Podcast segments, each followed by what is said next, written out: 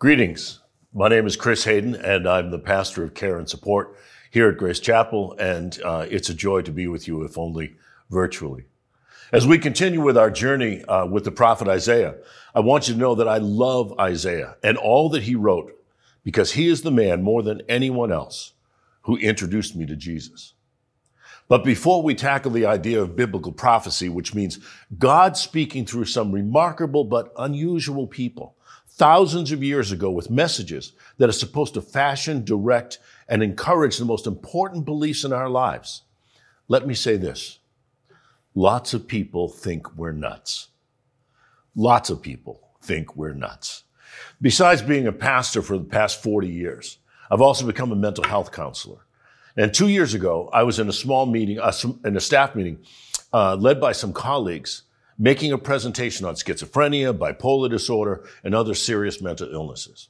They cited an old and somewhat unkind joke that is well known in secular psychology. It's when you talk to God, it's called prayer. When God talks to you, it's called schizophrenia. Now, they cited some examples from popular culture, then literature, and then some illustrations from the Bible of famous people they would deem mentally ill with the insinuation that they were crazy, and we're not supposed to use that word. Now, they noted Moses receiving the Ten Commandments from God, the prophet Ezekiel's visions, the angel's annunciation to Mary, Saul, who became Paul, on the Damascus Road, and even Jesus and the disciples on the Mount of Transfiguration. The clinical director, who was a wise, no nonsense Catholic woman, saw me sitting there smiling. And she said, You know, folks, there are some colleagues here with different perceptions of the Bible, including me and the Reverend Hayden sitting beside you. I suggested you be more measured in your, in your statements. And about a dozen colleagues nodded in agreement, while others appeared quite shocked. Because to many, vague spirituality is okay, but real religious belief is a sign of mental illness or at least emotional dependence.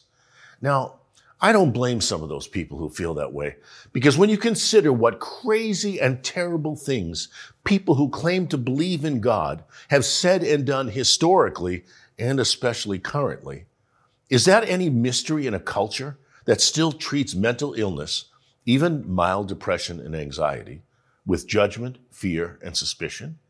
Why don't you just get over it? Pray more, try harder, calm down, cheer up.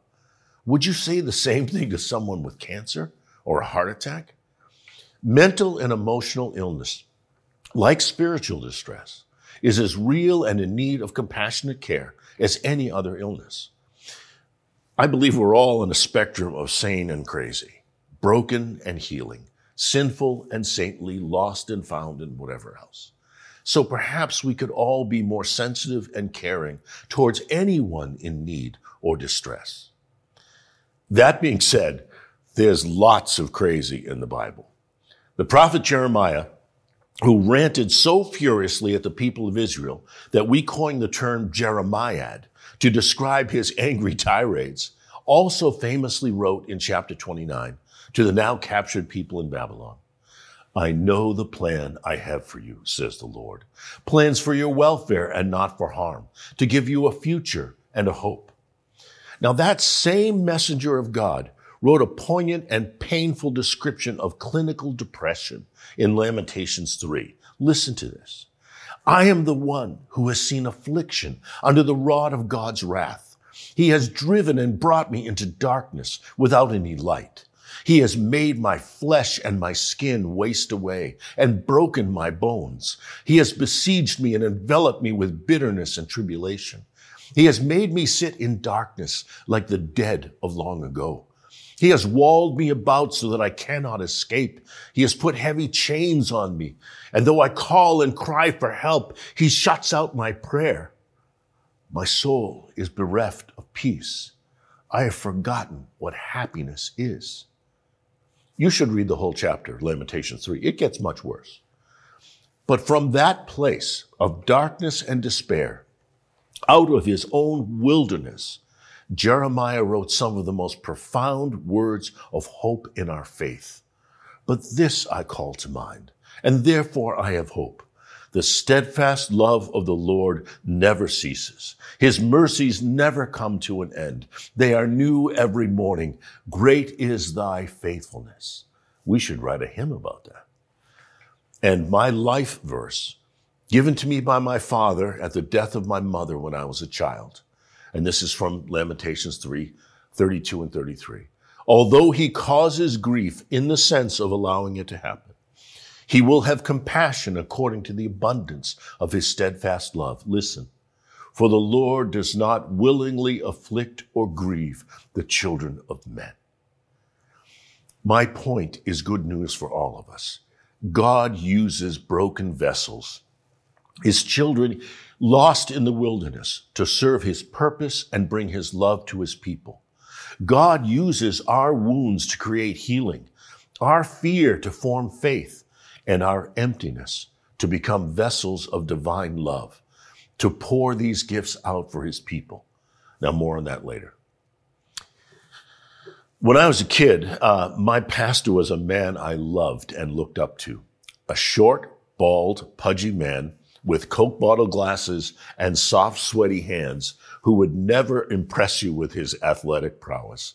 But when he got into the pulpit, he was a powerhouse a giant to me, a man whose love for Jesus and the Word of God made it feel like Pastor Swanson was gone and one of the prophets was speaking to us.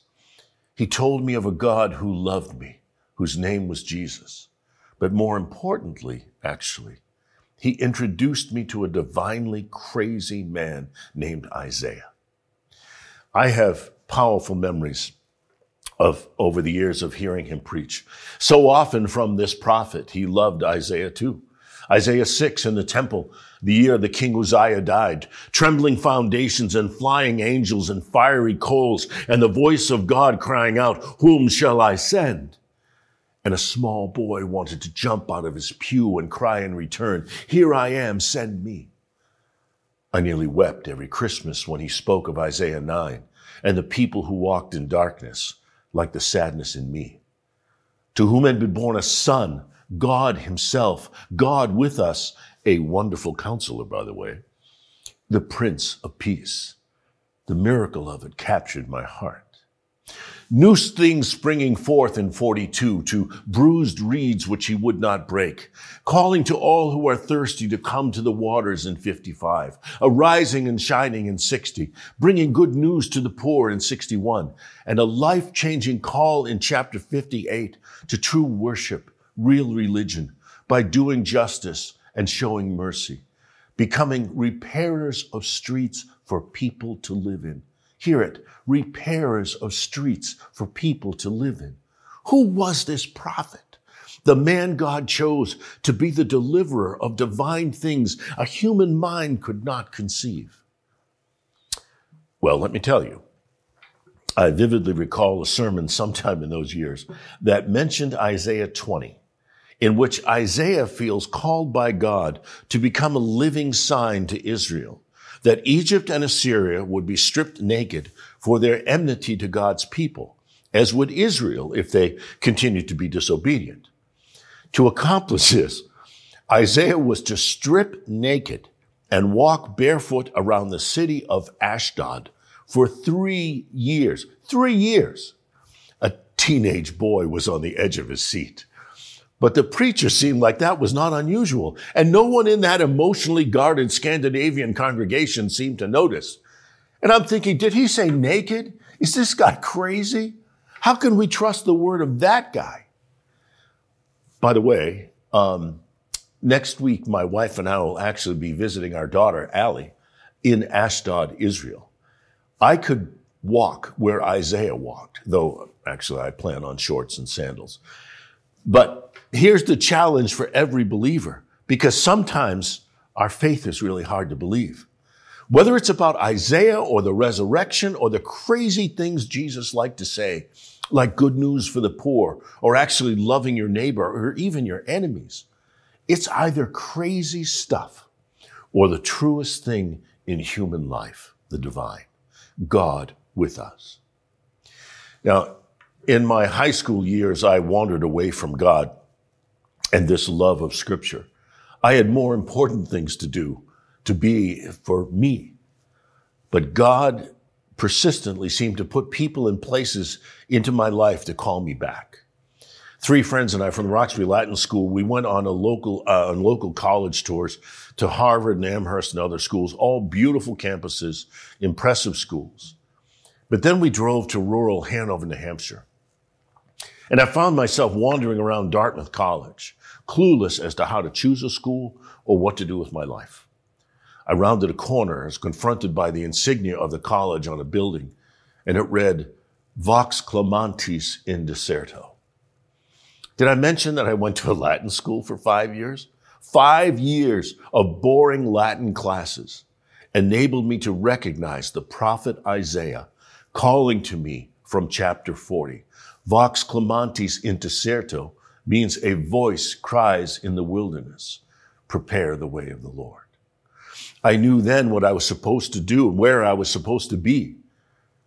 Now, the next fall, I arrived at Dartmouth and promptly began a two year major in sin and seeking my own way. And that was my path into the wilderness. The title of our sermon series, Promised Land, stands in stark contrast to the realities it seeks to address and redeem. Human existence, including our own culture, is not the experience of God's intended kingdom of love, mercy, justice, and compassion. The wilderness of our world reveals itself in poverty, injustice, domestic violence, gun violence, racism, immigration, international wars, and our own political infighting. Wherever people are not living for love and justice, and instead for their own way, their own wealth, their own power and popularity. Whenever greed is more important than grace, whenever depravity displaces duty and devotion, Wherever creating fear and judgment of others for class or ethnicity, for gender, for orientation, or whatever is a successful social agenda. But I'll let smarter people deal with that and I'll stick to what I know. Wilderness places in our lives are where we feel lost, alone, sinful, shameful, hopeless, unworthy, broken, and bereft of God. We may choose our own way into the wilderness, as I did, or have it thrust upon us. A surprise diagnosis of illness, the death of someone we love, a divorce we didn't choose, the loss of a job, an unseen, unforeseen tragedy. And for all of us, this terrible season of pandemic, this arduous wasteland of loss, fear, sickness, and uncertainty. But the wilderness that is too often with us is our own brokenness. We all share it. We all know it. Some of us still try to deny it. Others know we can't. Isaiah spoke out loud a truth that no one could deny. All we like sheep have gone astray. Each of us has turned to our own way, and the Lord has laid on him the iniquity, the iniquity of us all. Since the garden, that has been the quintessential definition of sin. Living our own way, for our own needs and desires instead of following the loving, life-giving will of God. But in one phrase, Isaiah both reveals an unheard of miracle and condemns our sinful selfishness. And it's not some moralizing invective delivered with a wagging finger, but he said, all we, like sheep, have gone astray. A communal recognition of our broken human condition. It's all of us a call to come back from the wilderness ways that are killing us and ruining every relationship that matters with God and each other, with our community, and those we don't know are truly our neighbors. Now, if we were in ancient Israel, the cure for this condition, the guarantee of forgiveness and a new beginning, was ritual sacrifice. Ancient Jews revered a righteous, holy God who would judge his people for their sinfulness but who would forgive those whose repentance was genuine, proven by a life of obedience, devotion, and service to God through compassion to others. Now, being religious people, of course, the Jews, like every other religion, developed rituals to get around those fundamental divine commands. Sacrifices to God, copied from the religions of other cultures, were incorporated into their religious practices. Doves, oil, grain from the harvest were regularly sacrificed. Special atonement ceremonies often had a goat, a scapegoat. That's where the word comes from. which would be driven into the desert to die after the community had cast their sins upon it. Who needed to live a godly life if the goat took care of the problem? The only problem is that calls for a lot of goats. The most important services, like those that developed into Yom Kippur, the Day of Atonement, involved the sacrifice of an unblemished lamb upon the altar, its blood shed, its life taken to absolve the people of their sins and restore their relationship with God. A lamb leading sheep who had gone astray back to God is wonderful imagery, but we know how well that worked out. And once again, you need a lot of lamb.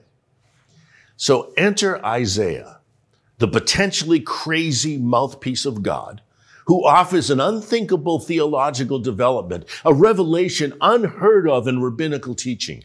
The servant of God, meaning the Messiah, the same Son, Almighty God, born to us in Isaiah 9, would become the necessary sacrifice for human sin to God's holiness.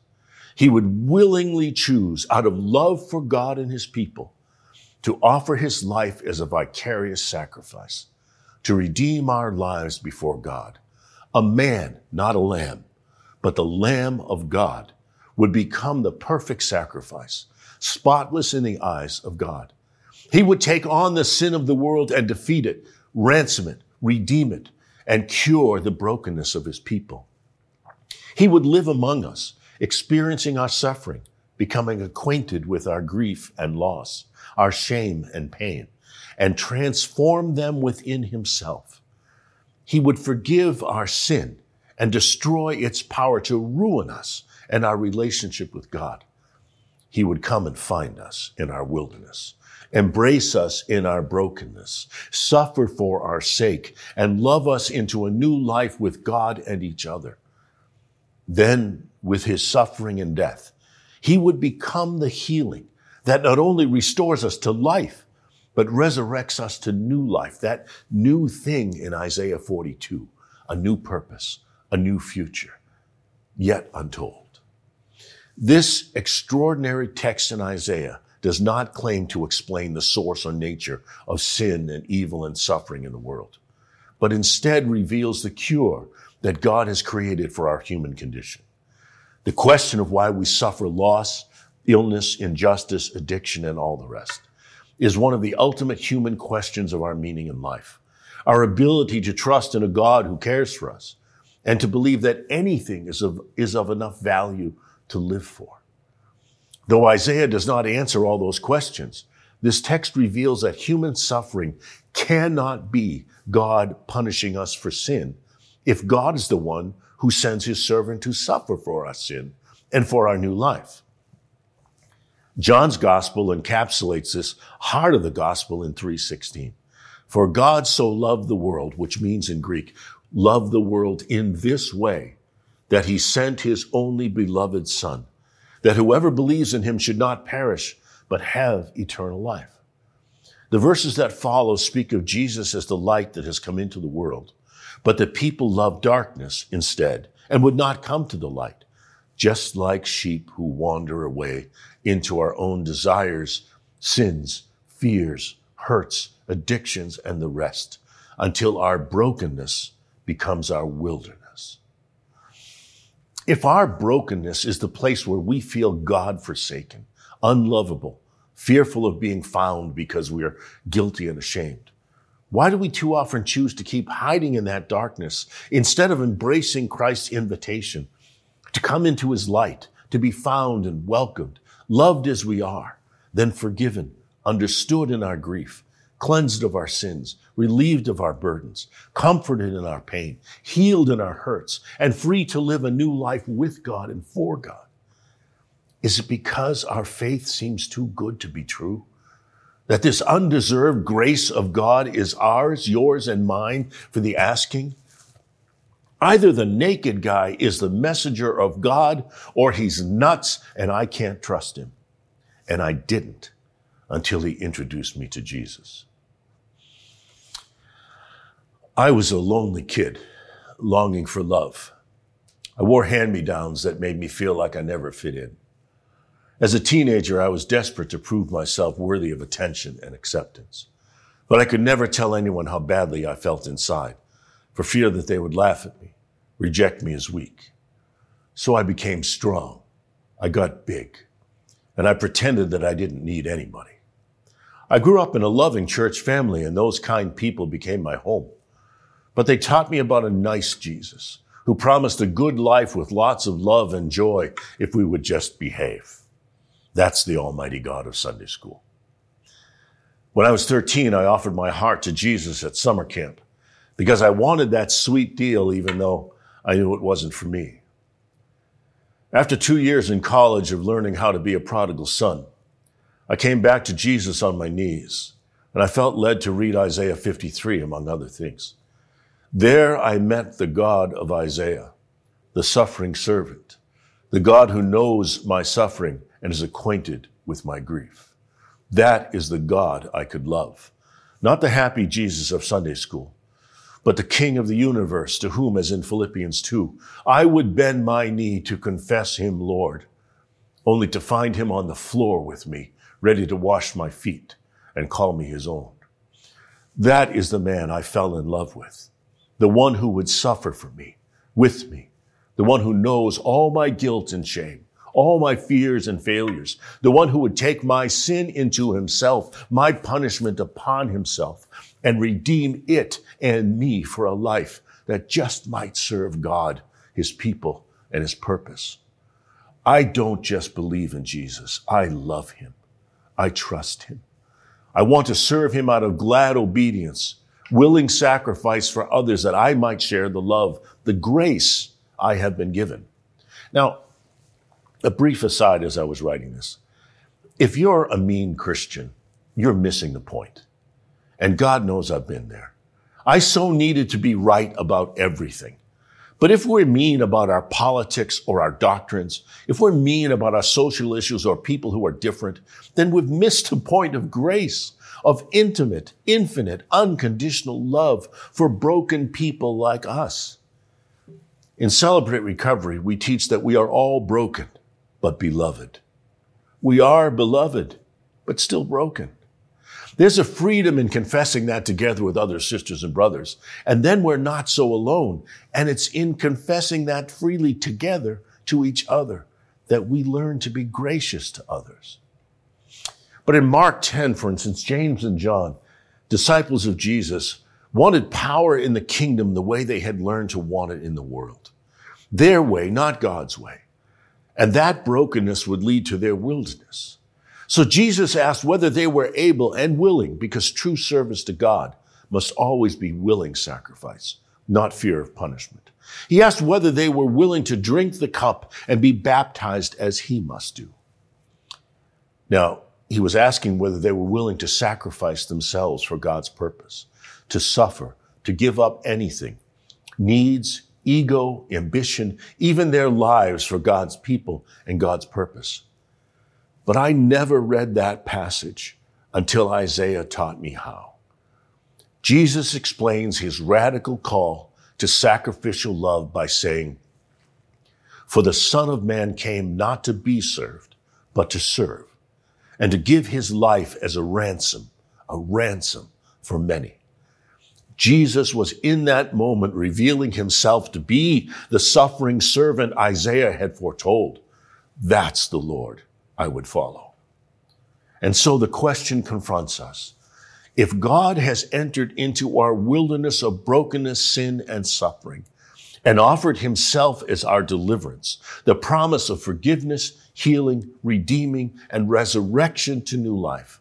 If he has offered us gracious love, we can barely believe because it seems miraculous, uh, miraculous enough to be crazy then what does God desire of us in our new life? How would we respond if God asked, Whom shall I send? But wait, Pastor Chris, I hear you cry. Why all this focus on the promises of God seeming too crazy to be true? Because there's a world of hurting people out there who just can't believe that there is any good news in the midst of their hurting and brokenness. And the words of a 27 year old, 2700 year old prophet are not going to change that. But I can. You can. Every one of us who has embraced the grace of God shown to us in the suffering and joy of Jesus can be a living sign like Isaiah, proof of God's love present in someone else's life. That's a miracle people are dying to believe. One of my best friends in life, Kelly, died of cancer more than 10 years ago. She was like a sister to me and one of the most kindest and most loveliest, genuine Christians I've ever known. When her breast cancer returned as metastatic bone cancer, she knew she had little time to live.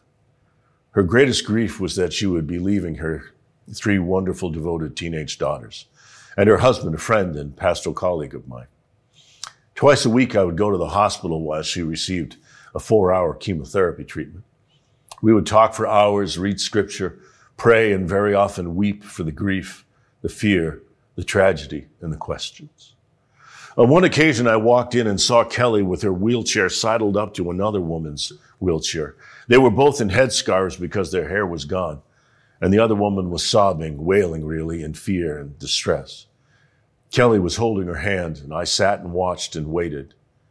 Twenty minutes later, Kelly and this woman were hugging and laughing, tears still streaming, but hope given, love shared life made new, even in the valley of the shadow of death. Servants of God are called to do what the true servant did for us. To en- he entered into our brokenness, hopelessness, fear, suffering, and even sin, and to be present with people in their pain and need, to offer healing out of our own wounds, faith from our own fears, love from the place we thought we couldn't be loved, freedom from the chains that once held us all. And the promise to us that the suffering servant, our Savior, our God, will be with us. Jesus living his life through ours, loving his people as we offer ourselves, ourselves. Such love turns wilderness into promised land. In Jesus' name. Before I pray, I'd like to leave you with a brief lesson I'd like to teach you how to pronounce uh, Isaiah 40 in Latin, because when you learn something in a different language, you never forget it in your own. Vox clamantis in deserto. If you're an insufferable Latin purist like me, you know that V's are pronounced W's in Latin, but that's too confusing for folks. So we're going to go Italian Latin, and please repeat after me. Vox clamantis in deserto. Vox clamantis in deserto. It's your voice in your wilderness crying out for God. It's Jesus' voice in your wilderness calling for you to come to God and life made new. Pray with me. Lord Jesus, our God, the one we love and seek to serve, we praise you for the love that has entered into our sinfulness, our grief, our hurt, our pain, and made us new people given us healing and hope for a new future. Charge us, O God, with the call of grace to go into the lives of people in need, in distress, in pain, people who have no hope. Help us to be vessels of love and new life that you have given us to share. In Jesus' name, amen.